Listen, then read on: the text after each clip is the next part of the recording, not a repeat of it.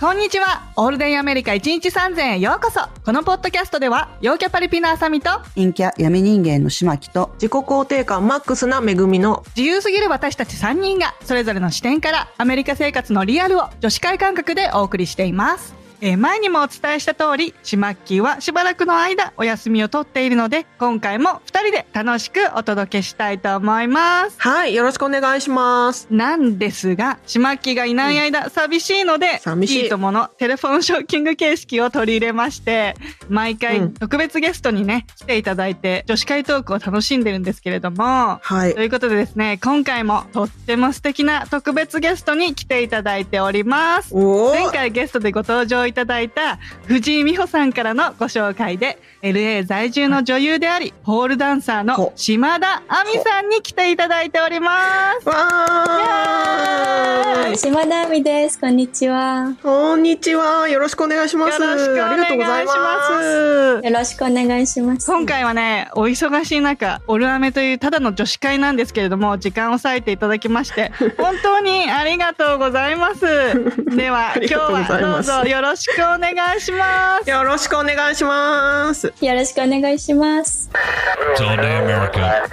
はい今回は自分らしさを出せない奴らに次ぐですどうですか皆さんこのテーマ。ちょっとドキッとするテーマというかね。おこう来たかっていう感じなんじゃないでしょうかと思うんですけど、うん。まあ、アメリカに来てね、自分らしさが出せずに悩んでたり、やっぱり日本とのギャップでなかなかうまくいかないとか、逆に日本だと窮屈だったけど、アメリカに来たら自分がそのまま出せて、こう、はっちゃけるみたいなね、そういうパターンもあったりとか、まあそもそも自分らしさって何なの？みたいなところで、こう悩んで迷子になっちゃったりとか、まあありますよね。自分らしさにまつわることっていろいろあると思うんですけど、うんそんなことをですね、今回は自分を出しまくって、輝きまくっているアミさんにいろいろぶつけてみたいと思っております。はい。まずはですね、アミさんのことを詳しく知りたいということで、えー簡単な自己紹介をアミさんにお願いできればと思います。では、アミさんよろしくお願いします。お願いします。はい。こんにちは。亜美です。えっと、生まれは神戸なんですけれど、育ちは東京と千葉で、はい。えっと、そうですね。日本で高校卒業して、アメリカの大学に行くために渡米しました。おー、そうなんですね。大学は、えっと、演劇専攻ですね。お。そうですね。えっと、大学があったのがサンタバーバラなんですけれども、ずっとは LA には住みたいなと思っていて、もちろん演劇のためなんですけど、うんうんそれではい LA に引っ越してきたのはもう8年、7年8年ぐらいになりますかね。それあーなるで、はい。それ以来女優活動などなどやっております。いやー、すへーえその大学の専攻が演劇だったっていうことはもう高校の時からもうアメリカに行って女優になろうっていうふうに考えてたってことですよね。うん。そうですね。はい。あの、なんか高校、だいたい2年生のぐらいの時にみんななんか進路とか考え始めるじゃないですか。なんかどのはい大学に行って何を学びたいかとか。はいそれで、その時に私は日本の大学で学びたいものがないなと思っていて、そうなるほどね、それで、はい。で、なんか、せっかく勉強を一生懸命するんだったら、自分が本当にしたいもので、ためになるものをしたいなと思っていて、それでね、どうせ、てか親にも 学費も払ってもらっていく大学だったんで、なんはい。か無駄にはしたくないと思って、ですよね。それで、うんうんうんはい、アメリカなら、その演劇を専攻して、ちゃんと学位を取れるということで、はい、それでアメリカに来ました。そうなんですね。ちょ日本で女優とか演劇の活動とかされてたんですか？えっと、日本ではですね、えっと、高校生の時にちょっとだけなんかタレント事務所みたいのに入って、あ、モデル業みたいはいなちょっとだけやってたんですけど、なるほど。はい、そうですね。なるほどね。日本には、そのなんか、アメリカにあるみたいな女優が行ける大学、学位も取れる大学っていうのはないんですか？全然その辺の情報がわからないので。あ、そうですよね。多分ないあんまりですねあの、私が行ってた大学にありましたあ。本ました当ですか？私の大学、行ってた大学、あの、演劇学科っていうのが、あ、すい。ごい。あるんだ。あるのはあるけど、多分、あるんですよ。なかなかないのかな。なかななか多分ない。まあでもやっぱり少ないから、結構入るの難しいかもしれません。あ、なるほどね。うんうん。専門学校とかはね、いっぱい、いっぱいでもないけど、まあ専門学校だと多少チョイスはあると思うんですけどね。あ確か。に。うんそうですよね。あと、私はあれですかね、なんか英語がすごく好きで、昔から。うんそれで、英語は絶対に喋れるようになりたいと思ってて、で大学アメリカで出たら一石二鳥だな、みたいな、ちょっとそういうとこありますよねそうですよね。うんはい。でもそれで実際にアメリカに来てるっていうのがすごいですしね。いやいや。ねえ。ねなるほど。なんか結構い。早い時点じゃないですか、高校からって、あの、高校卒業してから。っていうと、うん、なんだろう、私たち、私たちよりはとりあえず早い。そうで私たちのすね。基準に言っちゃってるけど。なんか、ね、大学卒業してからとか大人になってから行く人が多いかなっていうイメージなんだけど、でもうん早いですよね。なんか結構早く決められる、なんだろう、そこまで意思があったっていうのがすごいなと思うんですけど、結構私の高校時代なんか、なんかね、パーティーしてるだけで何も考えてないみたいな、将来のことなんか何も考えてないみたいな感じだったから、うんね、すごいしっかりしてるなと思って。うんうん。あーあの、あれなんですよね。なんかちっちゃい頃からずっとバレエをやってて、それで、そういう面で多分将来のこととか早く考えてたと思うんですけど、なるほあど。うんそうなんですね。プロを目指してやってたんですけど、でも、はい。やっぱり16歳、15歳、16歳の時ぐらいになんか挫折じゃないですけど、はい。なんかこう、うん。やっぱり、あ、これでは 一番のダンサーにはなれないって気づいて、えー、そうなんです。それからですかね、16歳、高校入った頃には、あの、バレエすぐにやめて、あの、はい今度はじゃあ女優になろうっていうふうに決めました。なるほど。はあなるほどね。いや、めちゃくちそういうゃスタイルいい経緯があったんですねのはそ、そこにあるんだなって思った、今。うん。いやいやいや そうなんだ。うん。はあなるほどね。なるほどです。もともと英語がお好きだったってお話ですけど、うん結構もともと日本にいる時から英語勉強されて、あの、割と英語は堪能だったんですか？英語はですね、興味があったのは本当に多分、小学校3年生とか4年生時ぐらいですかね。なんでかわかんないですけど。早い。早い。早い。すべてが早い。うんなんかね、興味があったんですよね。で、それうで、んあ、でもやっぱり多分バレエとかをやってたおかげで、その海外の学校に行きたいとか多分そういうことは多分頭のどっかにあったかもしれません。なるほどね。なるほどね。はい常に視野に入ってねそれで多分、うんはいはいはい。で、そうですね。あとでも中学1年生の頃に、まだそのバレエを一生懸命やってた時に、フランスに将来行きたいとなんか思ってて、バレエ留学ですね。で、はいはいはい。先に英語よりもフランス語を始めたんですよ、ちょっと。えー、すごい。フランス語難しいですよね フランス語もわかる。そうですね。今もちょっとわかりますね、フランス語は。えー、すごい、かっこいい。いやいやじゃあ、かっこいいね、三カ国語いける感じですね。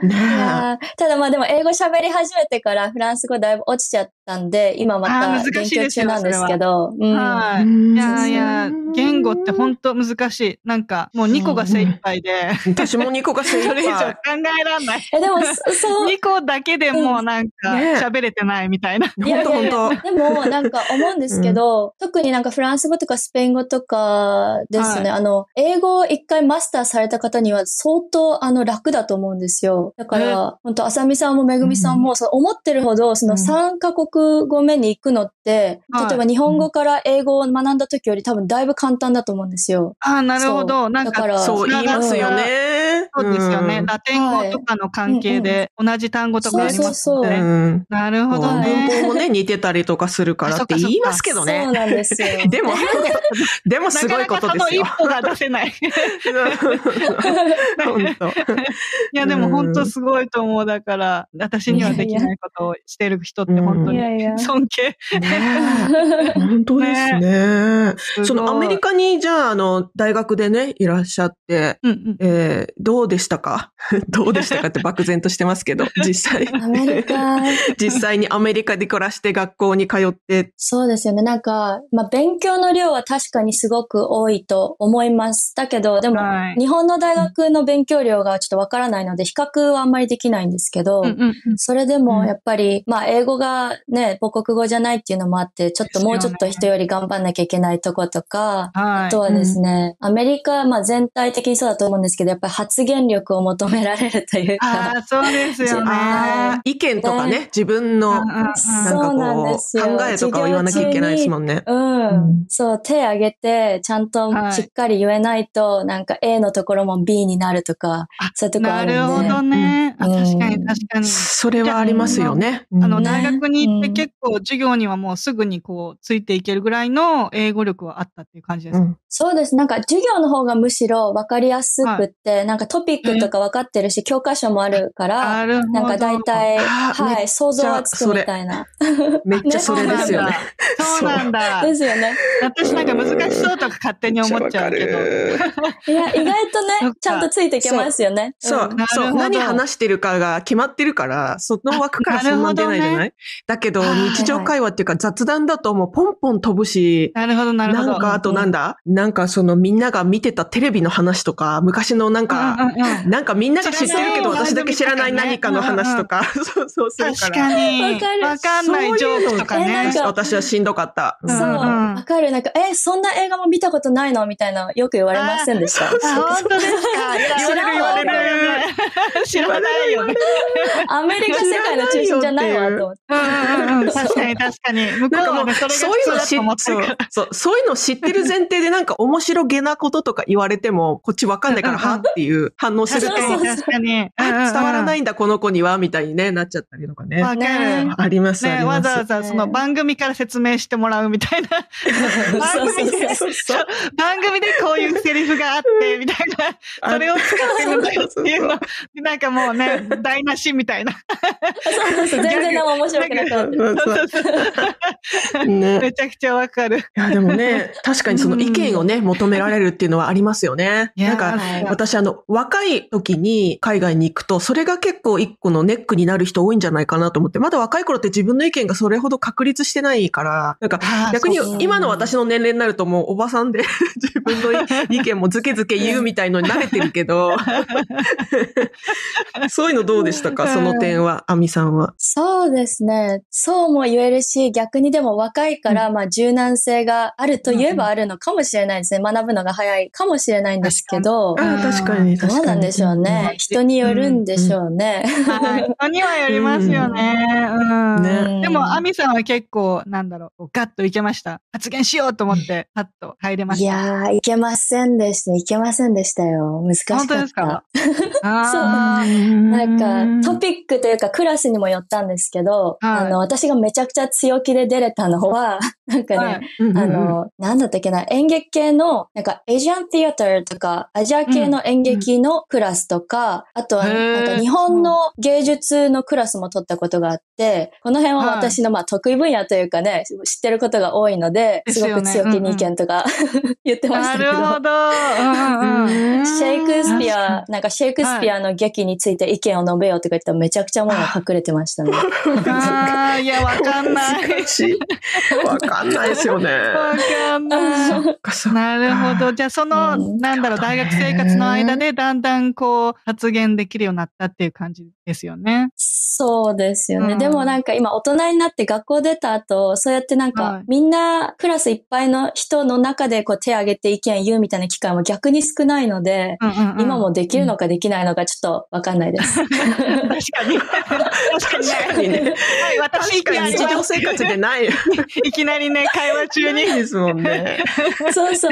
あ、でも思った。あの、ねうんなんかグループで普通に会話してるときに私あんまり発言しないかもです。どちらかというと結構聞いてる方だと思いまあ、す。聞き役？うんああ、なるほどね。うんいやーでもなんかこう、アメリカ人のこのキャッチボールって結構、なんだろう、入るタイミングとか難しいかもしれない。いや、ほんと難しい。うん早いしね。そうそう、テンポが速いっていそううのもあるし、ぐいぐい入っていかないと。そうそう。う ん結構仲良く、すごい仲良くならないと、なんかポンポンいかないっていう感じがある。うん。最初は気を使ってる間っていうのはなんか、あんまり、いや、ここ入っていいのかなって、ちょっと気を使っちゃう部分があるから、なかなか入れない。すごいわかります。ね、仲いい人だったらね、分かってるし、ね。全然いいんですけどね。そうそうそう。そう、なんかちょっと間違えちゃったりとかしても、変なこととか言ってもね、大丈夫っていうか、変なこと、うん。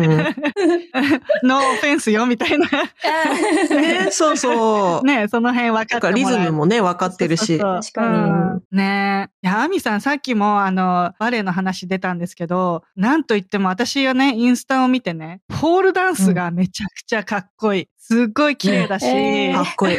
ありがとうございま本す。当になんかね、あのスタイルはね、バレエから来るんだなっていうのがすぐ分かったんですけど。そう。いや、体がすごい柔らかいですよね。うん、すごい。こんなに腰曲がるんだっていう。見て確て。かに確かに。なんかね、あんな結構、ああやって綺麗に見せられるレベルまで行くのって結構また違うレベルだと私は思うんですよ。その、まあ、私はね、ヒップホップなんですけどただ自分で踊ってるのと、その、見せるってなった時に、向こうから見られてるっていうのを意識した時に、その見せ方っていうのはまたちょっと違うレベルかなと思ってて、その、アミさんのポールダンス見た時に、めちゃくちゃほんととにかく綺麗。全部のラインがすごい綺麗に表現されてるなって、私はね、そう思ったんですよね。あーね嬉しい。ありがとうございます。いえいえ、とんでもないです。本当のことです。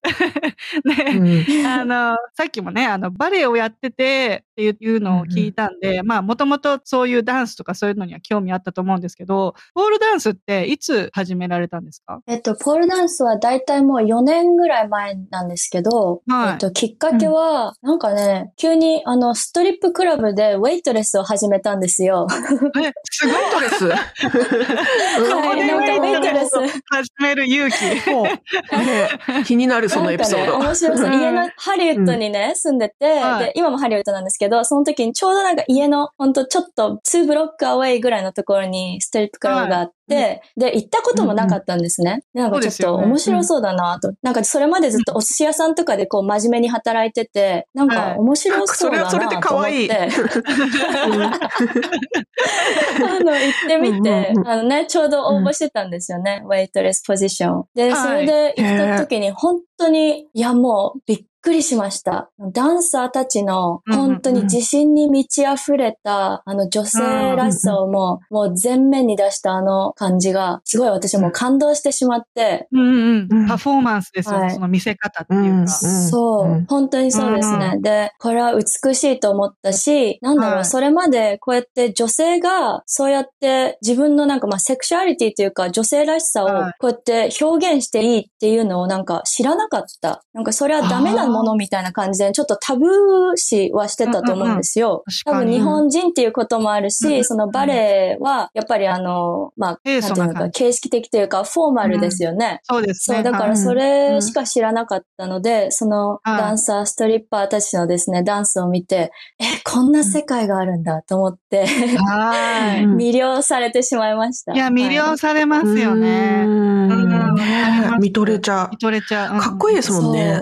ダンサーさんたちね。本当にかっこいい。あの、うん体もすごい鍛えられてて。そうそうそうそそうう。なんですよね。難しいですよね。うんなんあの、私ちょっと、なんだろう、クラスに遊びに行ったぐらいでやったことはあるんですけど、やっぱりそのバランスの 取り方とか、なんだろう、うんやっぱ腕の使い方とか、その、体全身使わないと落ちちゃうし、みたいな、すごい難しいと思ったんですよね、私は。体も柔らかくないし。うんうんうん だから、ね、アミさんのインスタのね、動画を見て、すっごい、あんなレベルまでいけるんだって思ったんですよね。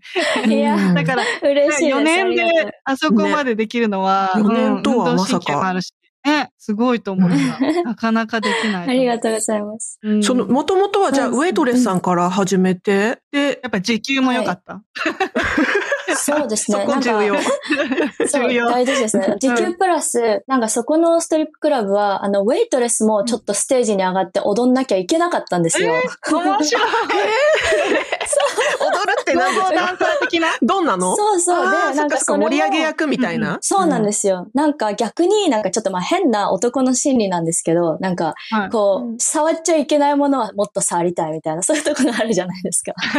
わかる。うんうんうん興奮するみたいな。なんか禁止されてるから。入らないものほど興奮する。うんうんそうなんですよ。なんかウェイトレスは、あのビキニも着てないし、なんか可愛いなんかメイド服みたいな、なんかミニスカートみたいなのを着てたんですね。多分それで余計、はいなんか、うんうんそっちの方がなんか受ける時もあったりして、そうですで、そこでですね、なんか、あ、うんで、それでチップももちろんもらえるんですね。ですよね。おー。はい。やりがいありますよね結構良かったですね、お金もね。うんうんうん いや、いい、やりがいある、やりがいある。楽しいし、やりがいもあるし、みたいな。そうですね。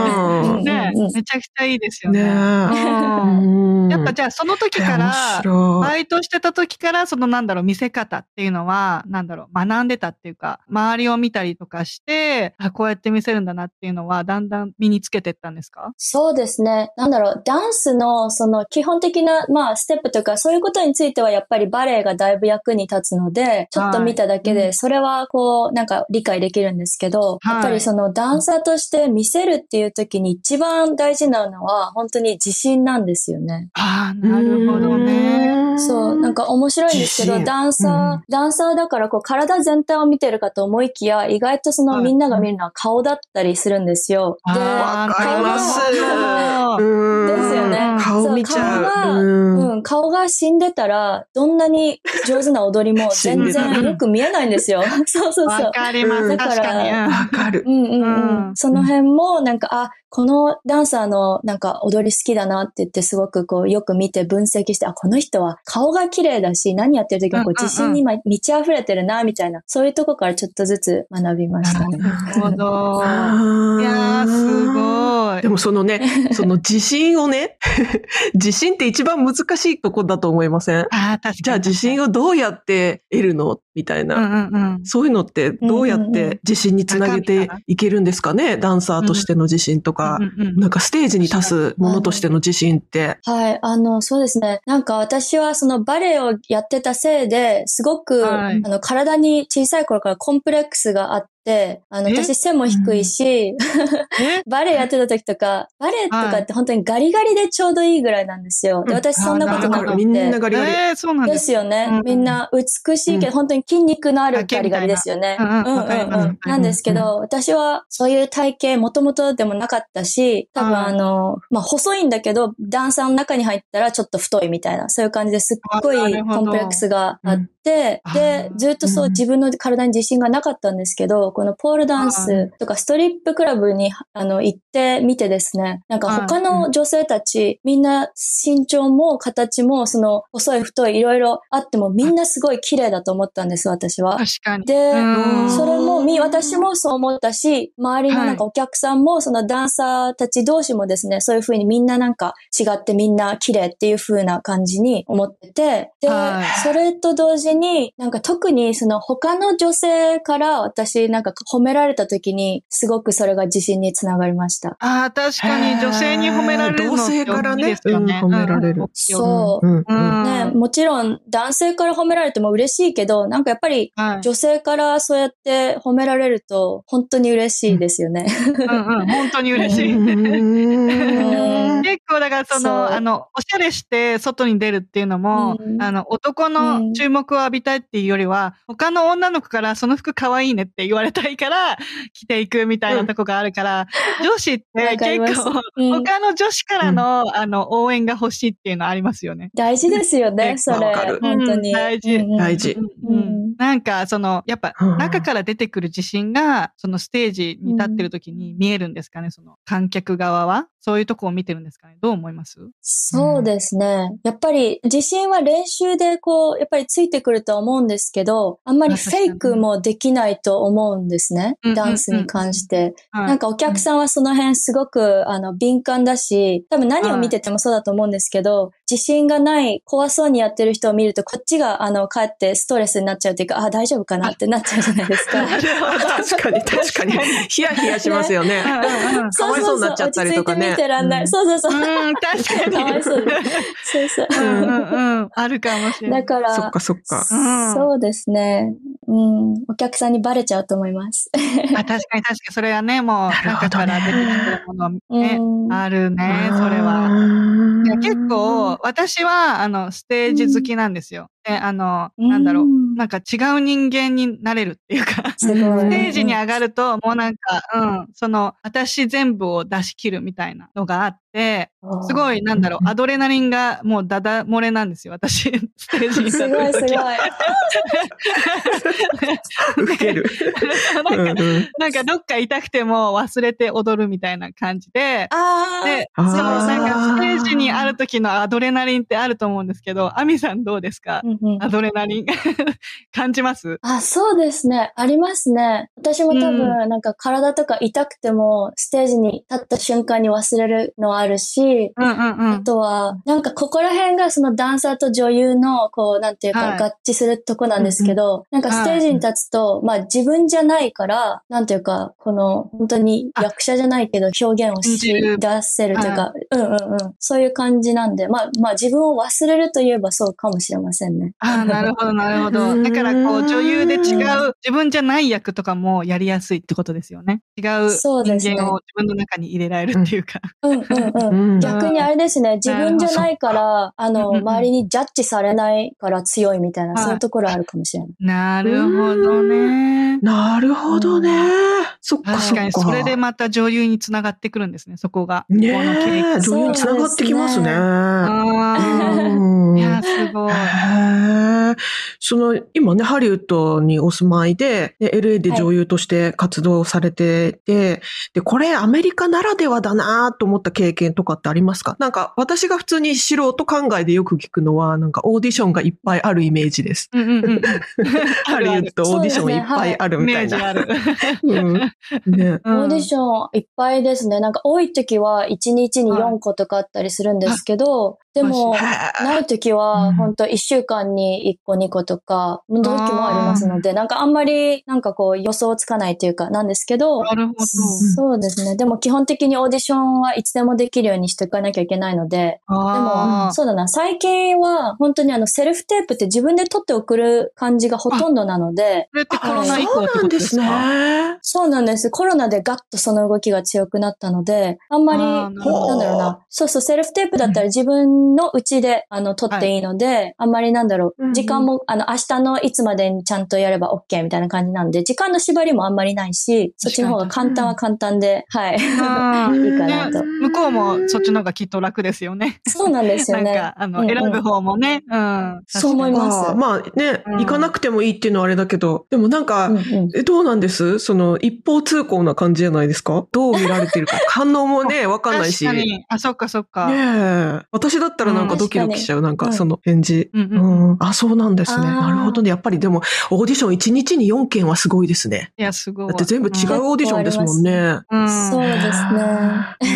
うんなんかその、アメリカで求められることって、やっぱりどういうところが、やっぱり一番重要なんですか、まあ、特に女優としてっていう話になっちゃうけど。うんえっと、私がこう、やってきて痛感するのは、やっぱりなんていうか、うん言ったもん勝ちというか、自分のことをプロモーションしたもの勝ちっていうところがすごくあると思ってて、やっぱり自分についてこう熱く語れるじゃないけど、自分はこういうことができますとか、そういうことをうまくなんか売る感じで言える人はがい、やっぱり強いなとは思うんですけど、あの、コマーシャルのオーディションとかでも、なんかグループオーディションとか行って何人もこはい。うペアになってやったりするんですね。で、その時に別にあの、配役とかなくって、適当にこう、アドリブでやってくださいみたいな時とかに、やっぱり何かこう、最初に面白いこと言えたとか、こう、あーみんなを引っ張れるような、はい、うんうんうんそういうことできる人がやっぱり強いなとは思いますね。なるほど。なるほどね。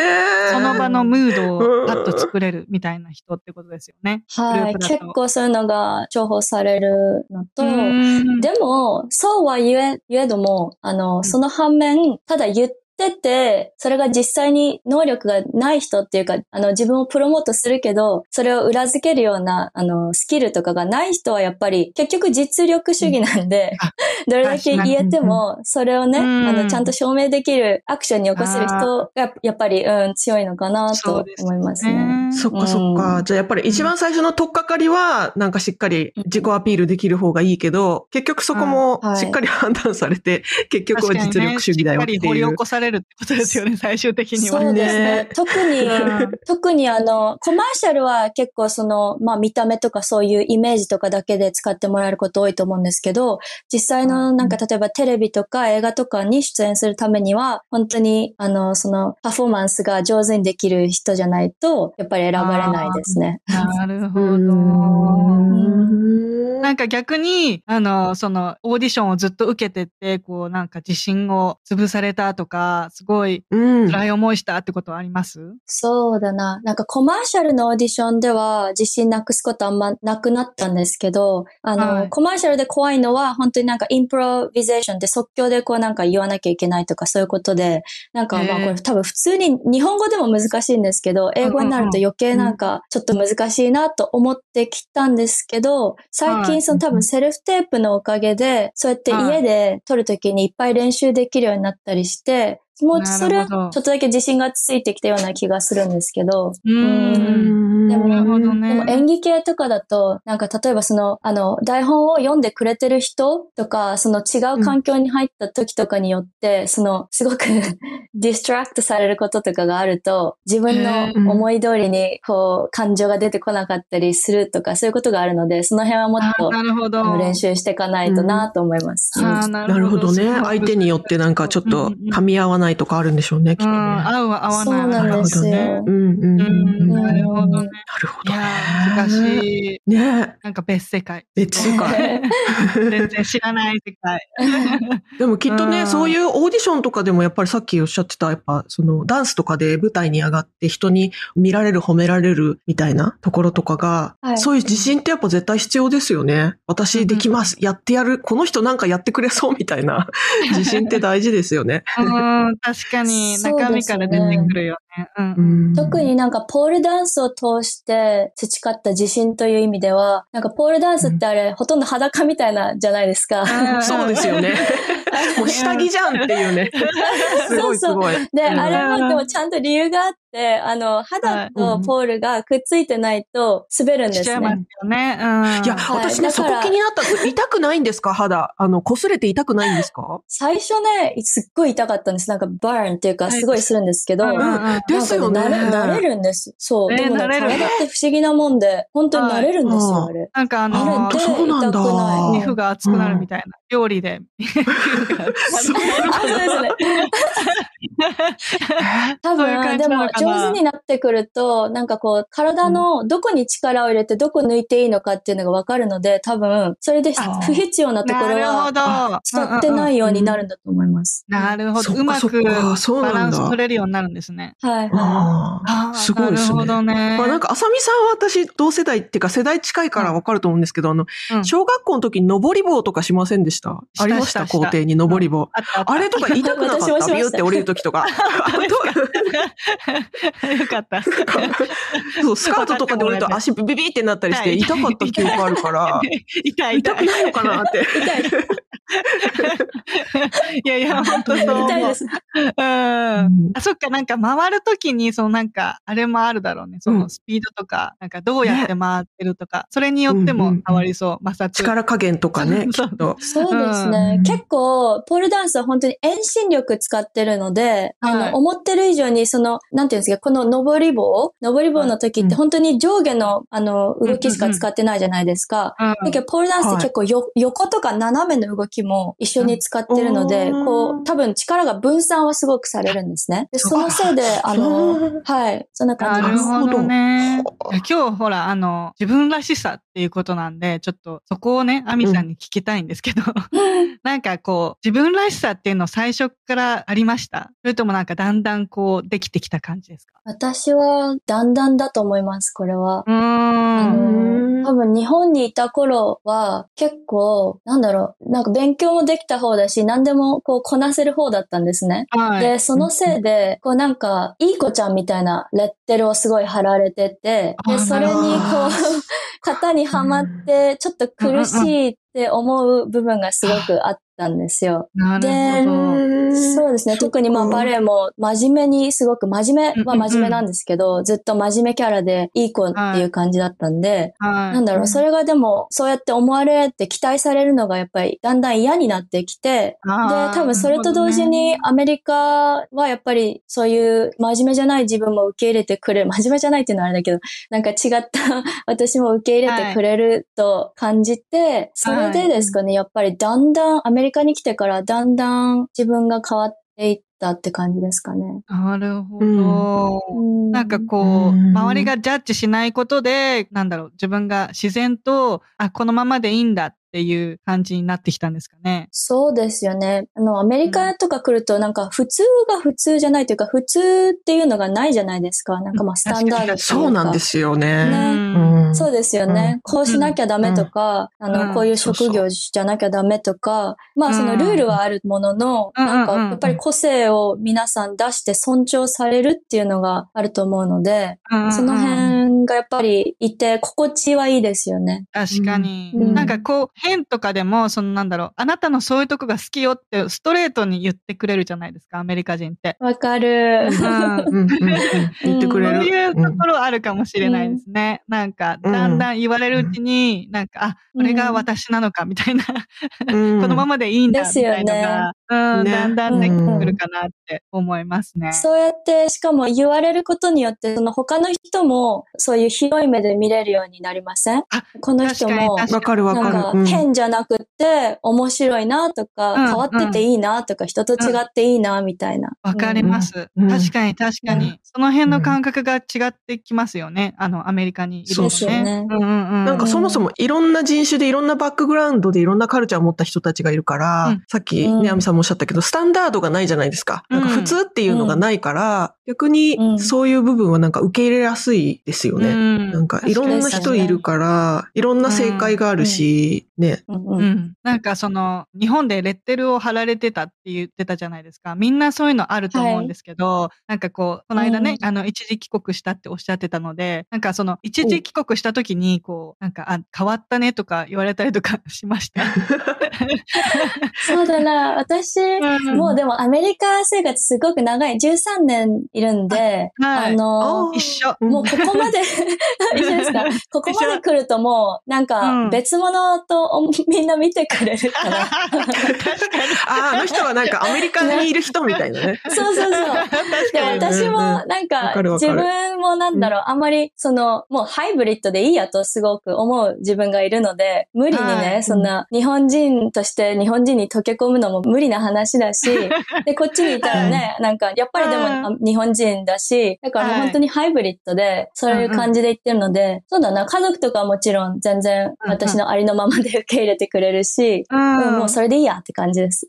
いやー、よかった。うんなんかそこまで来るのに結構ね、あの、ハードルがある気がする。そう。自分がそうなれるまでに、このままでいいんだっていう。うん。ねうん結構ね、うんその辺悩んでる方多いんじゃないかなって思うんですけねど。あうんうんやっぱね、アミさん、こう、やっぱ自分を見せるのがすごい上手なんですよ。でうん、言っちゃうと、言っちゃうとね、セクシーだし、ただのド変態みたいな話になっちゃうんですけど。セクシー。かかっこいいし、セクシーだし、かっこいいし、セ。クシーだし。なんかやっぱ目がいっちゃうと思うんですよ。でね、あの、めっちゃモテると思うんですよ、うん実際。いやいや。ちょっとモテる話聞きたい。そうそうそうモテる話教えてください。動画の中にね、あの、声をかけてくるアメリカ人男性のあるあるみたいのがあって、めちゃくちゃ私あれ大好き、大好きな動画です。あれ超面白いですよねいるいる。と思ってあるあると思って。なんか結構やっぱ声かけられます ?LA なんか多そう。うん。そうですね。うん、でもなんか多分、年を取るにつれというか、はい。多分なんか、私が話しかけるなオーラを出したら話しかけられないことも増えたような気がします。なんか わかるかもしれない、それ。なるほどね。そうそう。うんそれでもまあうん来る人いますけど、いますね。でもこの間ちょっと怖かったのが、えあのか、うん。なんか私のアパートで、あのなんかお引っ越しになんか手伝ってるなんか男性二人がいたんですね。はい。で、すごいいい人で、なんかそれをまああの私エレベーターに行った時に会って、はいみたいな感じで言ってて、ちょっとまあ話したんですよ。で、はい。その後うん。に私自分のアパートに戻ってきて、で、なんかちょっとしたらノックがあって、行ってみたら、うん。その男の人で、なんかわかんないけど、私の、私が、あの、どこのユニットにいるかちょっと見見つ見つけたというかわかんない、見たのかわかんないですけど、来て、それでなんかあの、Are you single? とかなんかちょっと、Do you wanna go out? みたいな感じで言われて、うん。そう。で、多分ね、その人自身は悪気なかったと思うんですけど、でも私、うん別に彼氏いるし、なんはか、いそうやって家でどこに住んでるのか分かっててそう言われるのちょっと怖いなと思いましいや、た。怖いですよ。怖いですそんよな。人いるんですね。ねちょっと嫌ですよね。いや、やだ、やだ。うん嫌ですよ。いや、怖い。なんかそうやっていやっぱアグレッシブに来る人ってやっぱ中にはいるじゃないですか。どうやってこう、あしらっています？ますよね。うんああ、でも、やっぱりなんかその、恨まれると怖いので、なるべくナイスに返すんですけど、んですよね。ね何されるかわかんないから怖特にアパートのどれとか分かってねるじゃないですよ。そううんねえ、うんそうなんですよ。だから、なるべく、こいつと思っても、うんああ、thank you, but I'm not interested とか、なるほどね。優しく I'm ね。not single とか、うん優しくやんわりうんうん。返しやんますね。わりね、無理なのよっていうことを。うん。ねなるほど。でもその動画の、ね、アミさんの動画じゃないけど、うん。あの、I'm not はい。single とか、I'm not interested in って言ったら、じゃあ、あの、うん。君に似てる君の友達いないとか、マジでこれ。君の妹は？はとか、あるある。本当になんとかもう皆さんも絶対、あの、あさみさんもめぐみさんもこれ経験されてますよね。本当にやめてほしいんだけど。ですよね。あね。りえないわ。うんあーまた来たかって感じですよね。そうそうそう。めんどくお前、お前はアジア人だったら誰でもいいんだろうって感じで、どっか他のとこ行ける。そうそうそう。そう。うん。そう、わ本当にかり。ます。わかあれ何なんでしょうねなんかその友達を紹介しろってすごい言ってくる人いますよね。あれ何なんだろうって思います。紹介するわけないじゃんって思うんだけど。そうそうそう。アジア人つながりで可愛いアジア人いるんじゃないかって多分思ってると思うんですけど、お前になんかいねえわと思うんで。そうそうそう、お前にはいないわっていう。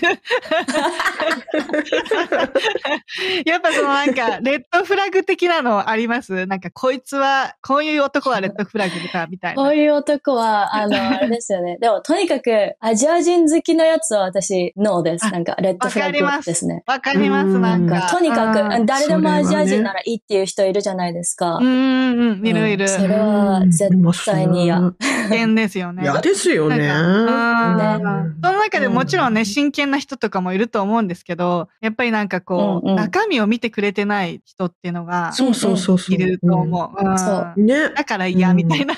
いや、そうですよね。うんそうなんだよ。なんか彼らがね、求めてるのは、そう、彼らが求めてるのはアジア人であって、私ではないみたいな感じですよね。そう。本当にそうです。うんわかるわ。なんかアジア人の肉体が欲しいだけでじゃんっていうね。そうそう、もうやめてほしいですよね、本当に。やめてほしい、やめてほしい。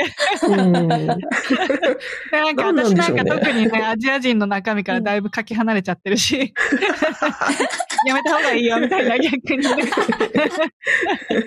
うんねあるある。確かになんか日本人は特に優しいみたいな感じで思われてるっぽいですね。日本人は男に尽くすみたいな。うん、そうそう思われてますよね。うんそんなことないんだけど。私なんかでも優しく返すのはほとんどなんですけど、なんか嫌味なこと言われたらめちゃくちゃきつく返しますよ。あ、かっこいい。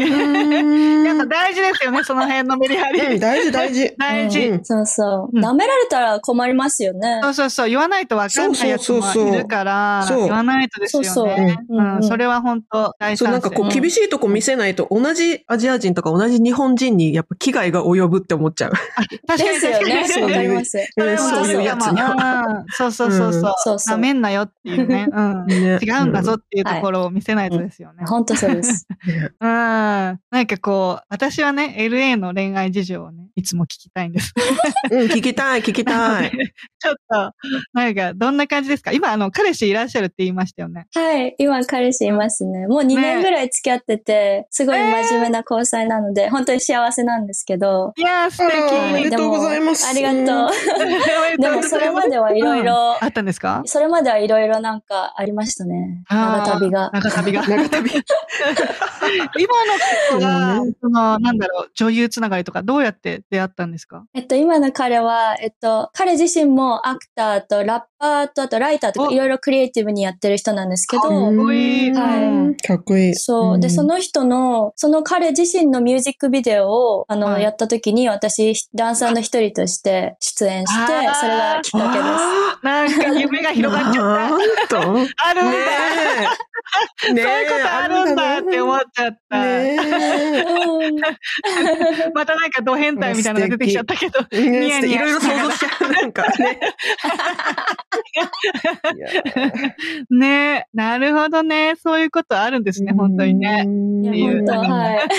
で、そこから、そのなんだろう、動画を一緒に作って、共演して、そこから、なんかこう、どっちが誘ったとかあるんですか？えっとですね、なんか、あの、その出会った頃私まだ元彼がいて、おで、結構なんかまあ私としては真剣、真剣じゃないけど、あの、本当に好きでいたつもりだったんですけど、まあではいもその元彼が結構本当にトキシックといえばトキシックだったんですね。今振り返るとうん。今振りあら返ると。まあ、あらまあ。ありますよねその。時はねわかんないんですよね。はいそうそう。わかりますその時はわかんないんですよね。気づかないんですよね。そう本当にそうなんですよ。うんそう。で、で、その、なんか別れる、別れない間のグダグダしてる時に、えっと、だんだんその今の彼とは友達として最初、あの仲良くなってって、結構なんだろう、いい相談相手だったり、なんか的確なアドバイスとか、すごくくれる人だったんですね。で、私が本当にすごく好きだなと思ったのが、本当にその友達としてすごく、あの、大切に見て、思ってくれるような彼で、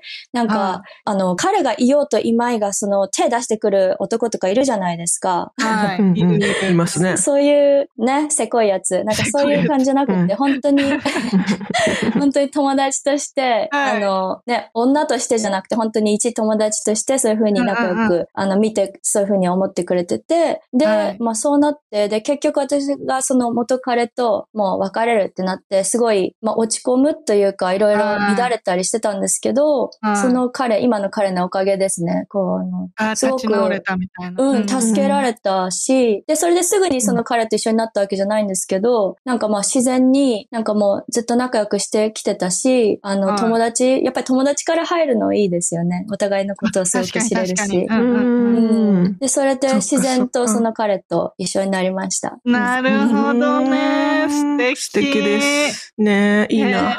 いいな。いいな。いいな。いい話。ババアみたいうん。ババアはね、こういう話が大好き。なそう、大好き。大好物。楽しいですよ。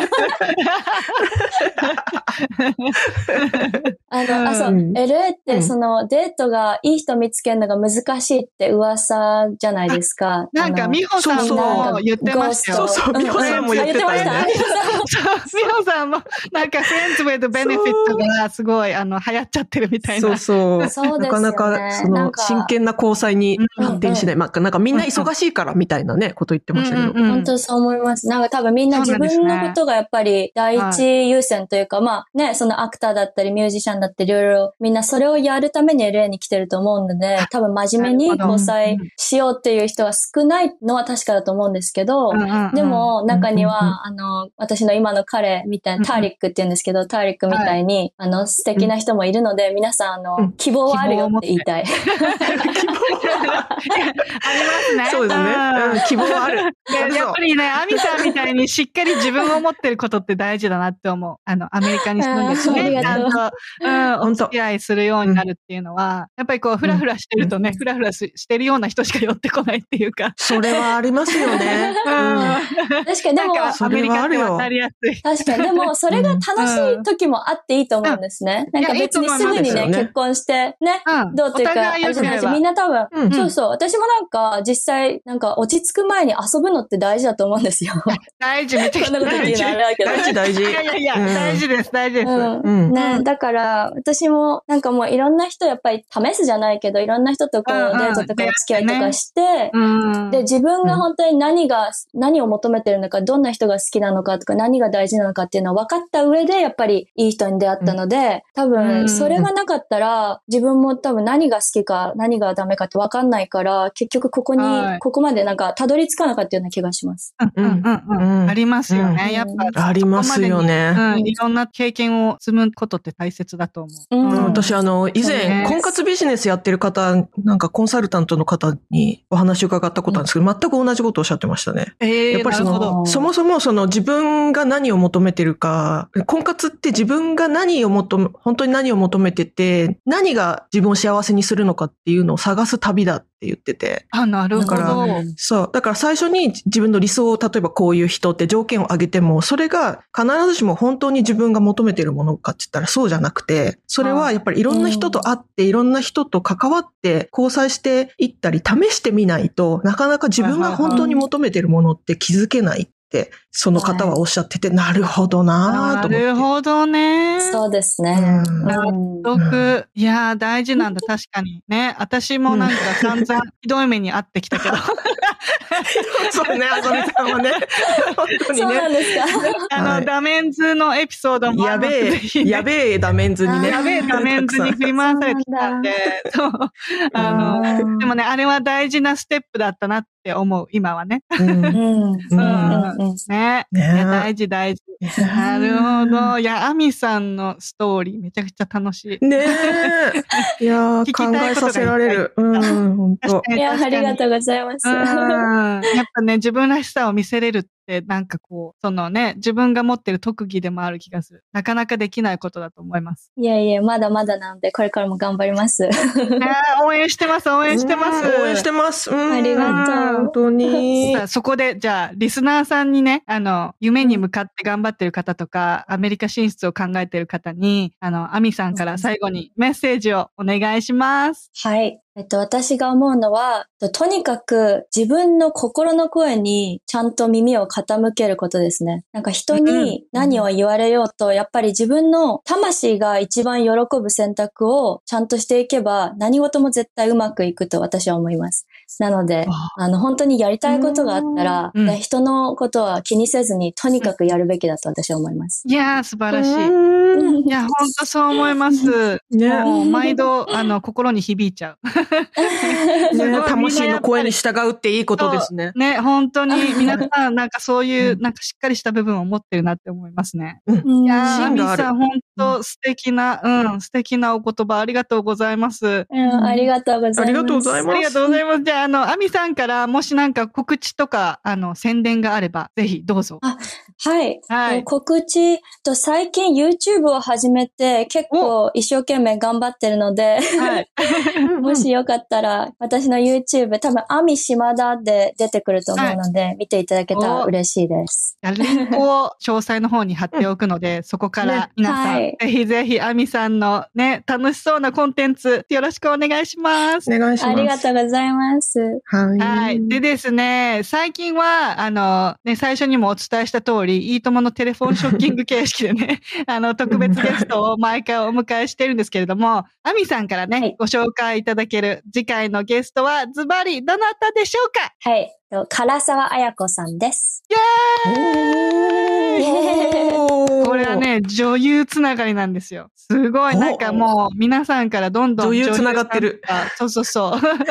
どんどん素晴らしい、強い女性をご紹介いただいて、ね、魅力的な女性を。そうそうそう、うんどんどんね、強い女性推しで私は行きたいから、すごい嬉しいの。うん。ね。ありがとうございます。楽しみですねアミさん、ありがとうございます。はいありがとうございますはい、今回は自分らしさを出せない奴らに次ぐでした。アミさん、お忙しい中、オルアメに遊びに来ていただき、本当に本当にありがとうございました。ありがとうございました。はい、こんな感じでいつもお送りしているのですが、Apple Podcast、Spotify、Voice、YouTube などでレビューやコメントを残していただけたら嬉しいです。ゴールデンアメリカ .com にはお便り箱もありますので、皆様からのご質問など3人一度楽しみにお待ちしております。ゴールデンアメリカ1日3000は毎週金曜日の配信だと思って頑張っております。頑張ります。このポッドキャストが皆様の楽しい一日を過ごすきっかけになれたら嬉しいです。お相手は私めぐみと、あさみと、アミでした。では次回のエピソードもお楽しみに。Have a good day! day! Yep, it's all day America. They're breaking out again.